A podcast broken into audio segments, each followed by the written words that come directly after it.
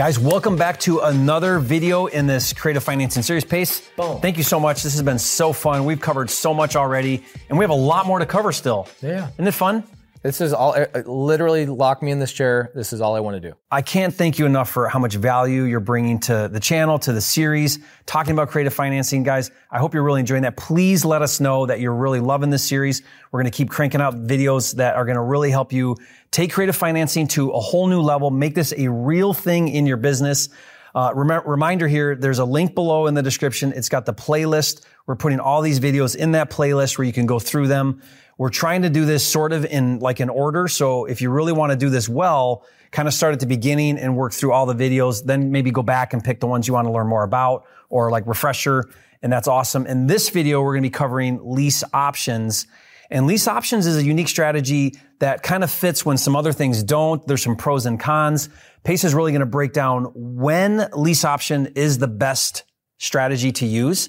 Because kind of like you want to do maybe some of these other ones where you take ownership, but in situations where maybe that doesn't make sense or you can't, a lease option is a great way to still control that asset and kind of lock yourself in. So let's talk create, let's talk uh, lease options. Okay, so benefit to a seller that's selling to you on a lease option. Why would a seller give you a lease and an option to buy instead of just saying rent my property?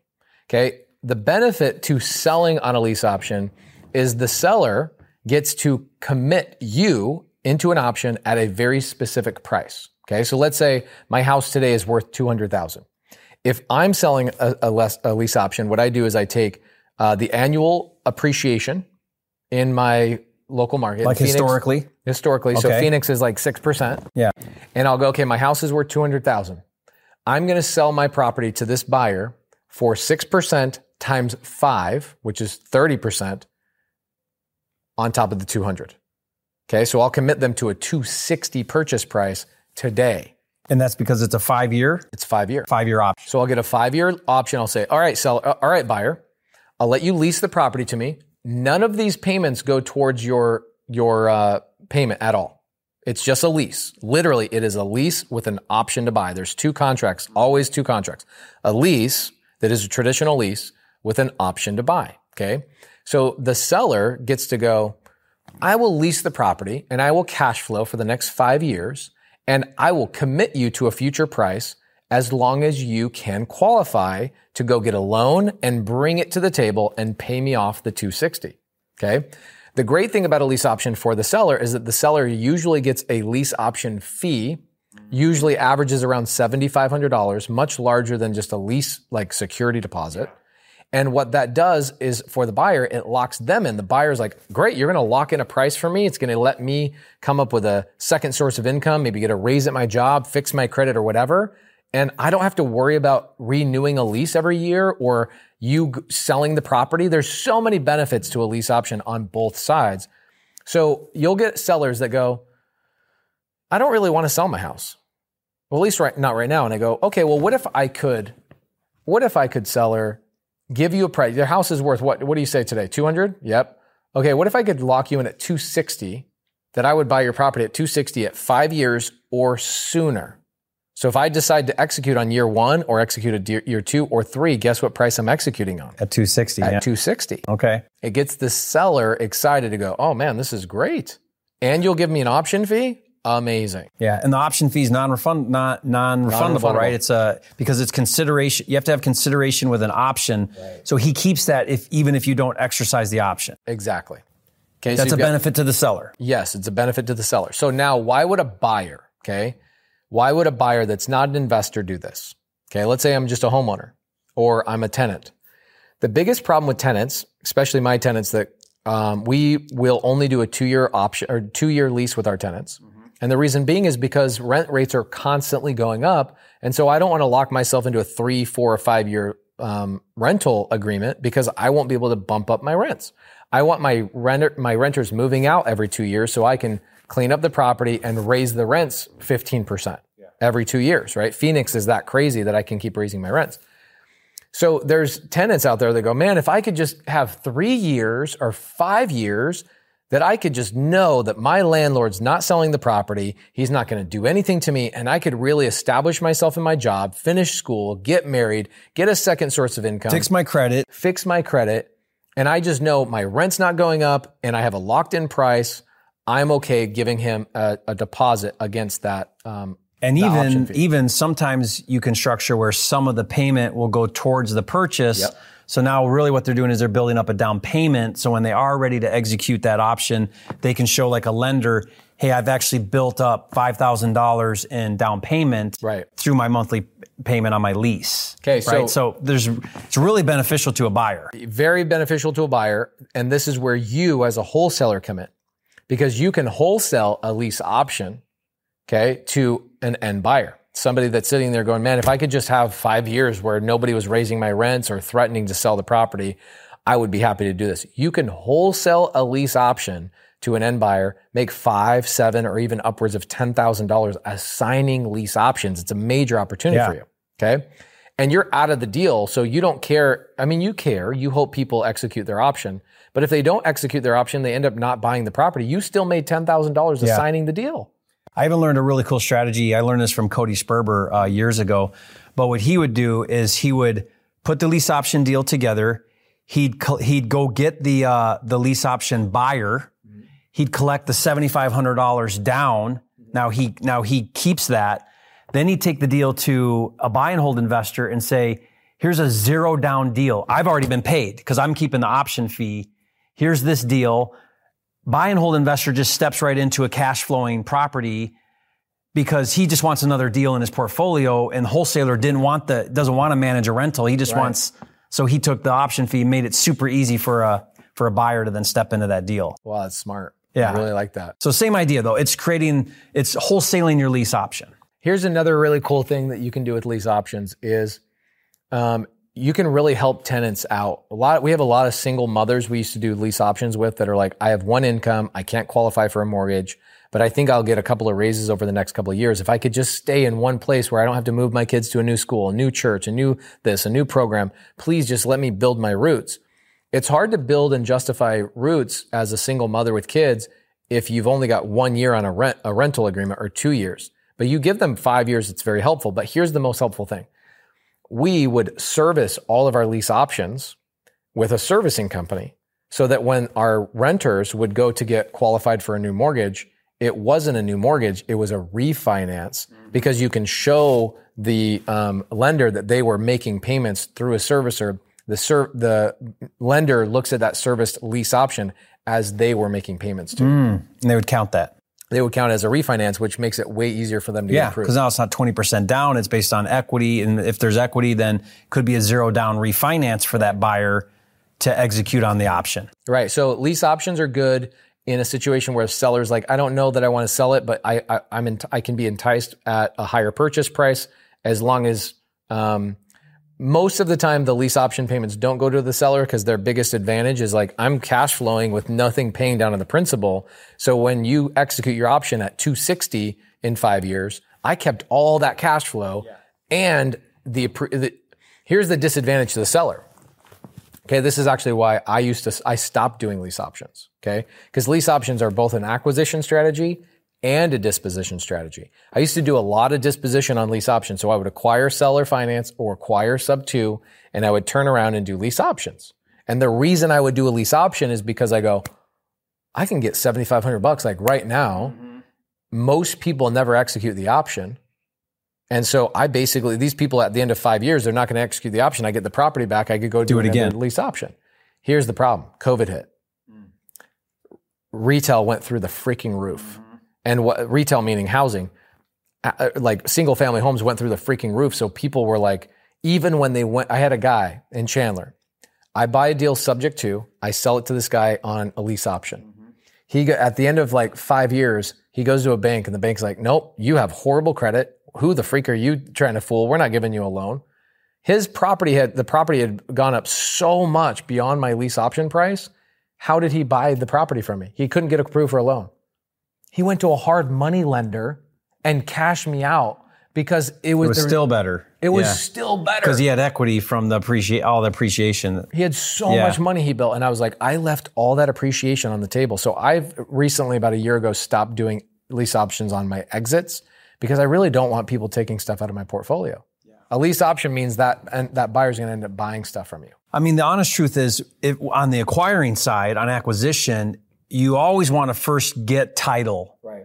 So that's your other strategies like seller finance and subject to, because on a lease option on the on the acquisition side, you're not getting title, right? So it's okay if those other ones aren't going to work, but I would definitely say a lease option is down the list of your creative finance strategies on the acquisition side. Yeah, it's like if seller finance or sub two didn't work or hybrid didn't work, Didn't work. let's go to the lease option.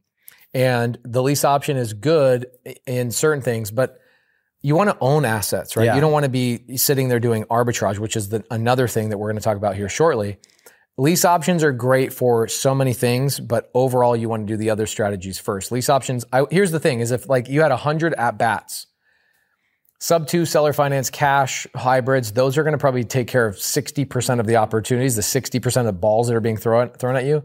Lease options are going to help you out with maybe seven to ten percent of those. Definitely agree with that. Yeah. Yeah. It's not rare, but it's not ultra common either. Yeah. And just keep in mind, it's really important to make a distinction between acquisitions and disposition. And a lease option, you can acquire doing a lease option, then you can turn around and also sell or exit doing lease options which is well. called a sandwich lease option. And um, last couple of things I'll say about lease options. Here's the downfalls to lease, lease options. One, I don't own the property. Okay. I don't own the property, which is problematic, right? I don't have control of the property necessarily. Two, the other problem is if I sell it on a lease option and the property goes up way up in value, I don't get that. you lost the upside. Yeah. right? The third thing that I ran it, this is a big, this is a big problem for me is I, the terminology in lease options have to be very specific. I stood in front of the district attorney, or no, the attorney general on a lease option deal. Okay, because I used the wrong terminology. And uh, here's what happened: I acquire a sub two deal, I sell it on a lease option, I took a deposit, which you're not allowed to use. Say a deposit. It's not a deposit. It's not a down payment because what I w- was told by the attorney general is I inferred ownership by taking a deposit or a down payment on a lease option. I have inferred ownership because a deposit or a, a down payment means I'm lending them money. That's a buying thing. So Right. an option fee It's an option fee. is the correct An consideration. option fee was yeah. consider the correct Now, thing. let me ask you this. Have you ever done this? Because this is how, when I worried about the equity situation where it appreciates too much. So I did a lease option where the purchase price was the appraised value at the time of payoff. Mm-hmm. Can you do that? You can do that. The problem is what happens if the property goes way down in value. So you're hurt if it goes the other way. So if it goes the other way. So for me, we put in So our, that's only, that would only be beneficial if it goes up, but if it goes, you take the risk if it goes down. Right. So you take the risk if it goes down. So what we do on our options is um, we state that if the property goes down in value, that's not our responsibility. Because it's also not our responsibility if the property goes way up in value. You Yeah. take the good and the bad. That's right. And so sense. we say, uh, no reason can you come back to us and say you sold me something at two, at 260 and it's only worth 180. I want my option feedback. We we put it all in there and go, if the property goes down in value, you can't get approved. That for no reason is it our fault. Just like if it goes up to 300 and you're only paying 260. yeah, I'm not going to come back good- to you and say, give me that, give me the Right. portion. Okay. That makes sense. Yeah, Yeah. yeah. like so that. I loved lease options for a long time. We probably did in a span of two years. We probably did a good 200. We did a ton of them.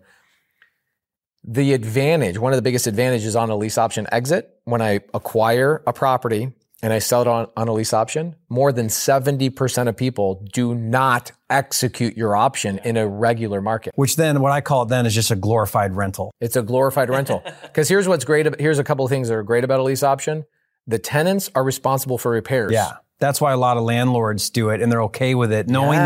that knowing that there's probably a very low likelihood that they're gonna cash out, but it's a glorified rental. Yeah, it's like, how do I- Because you're putting repairs on them and Yes. yeah. anything what it was was anything we what we did is we said anything over $250 was their responsibility anything 250 or under was our responsibility Now, one thing that I'll do on a lease option is because you never want to set somebody up to fail. So what I'll tell someone is I'll say, look, here's a lease option. Okay, great. I want to do it. I want to buy this property in the future.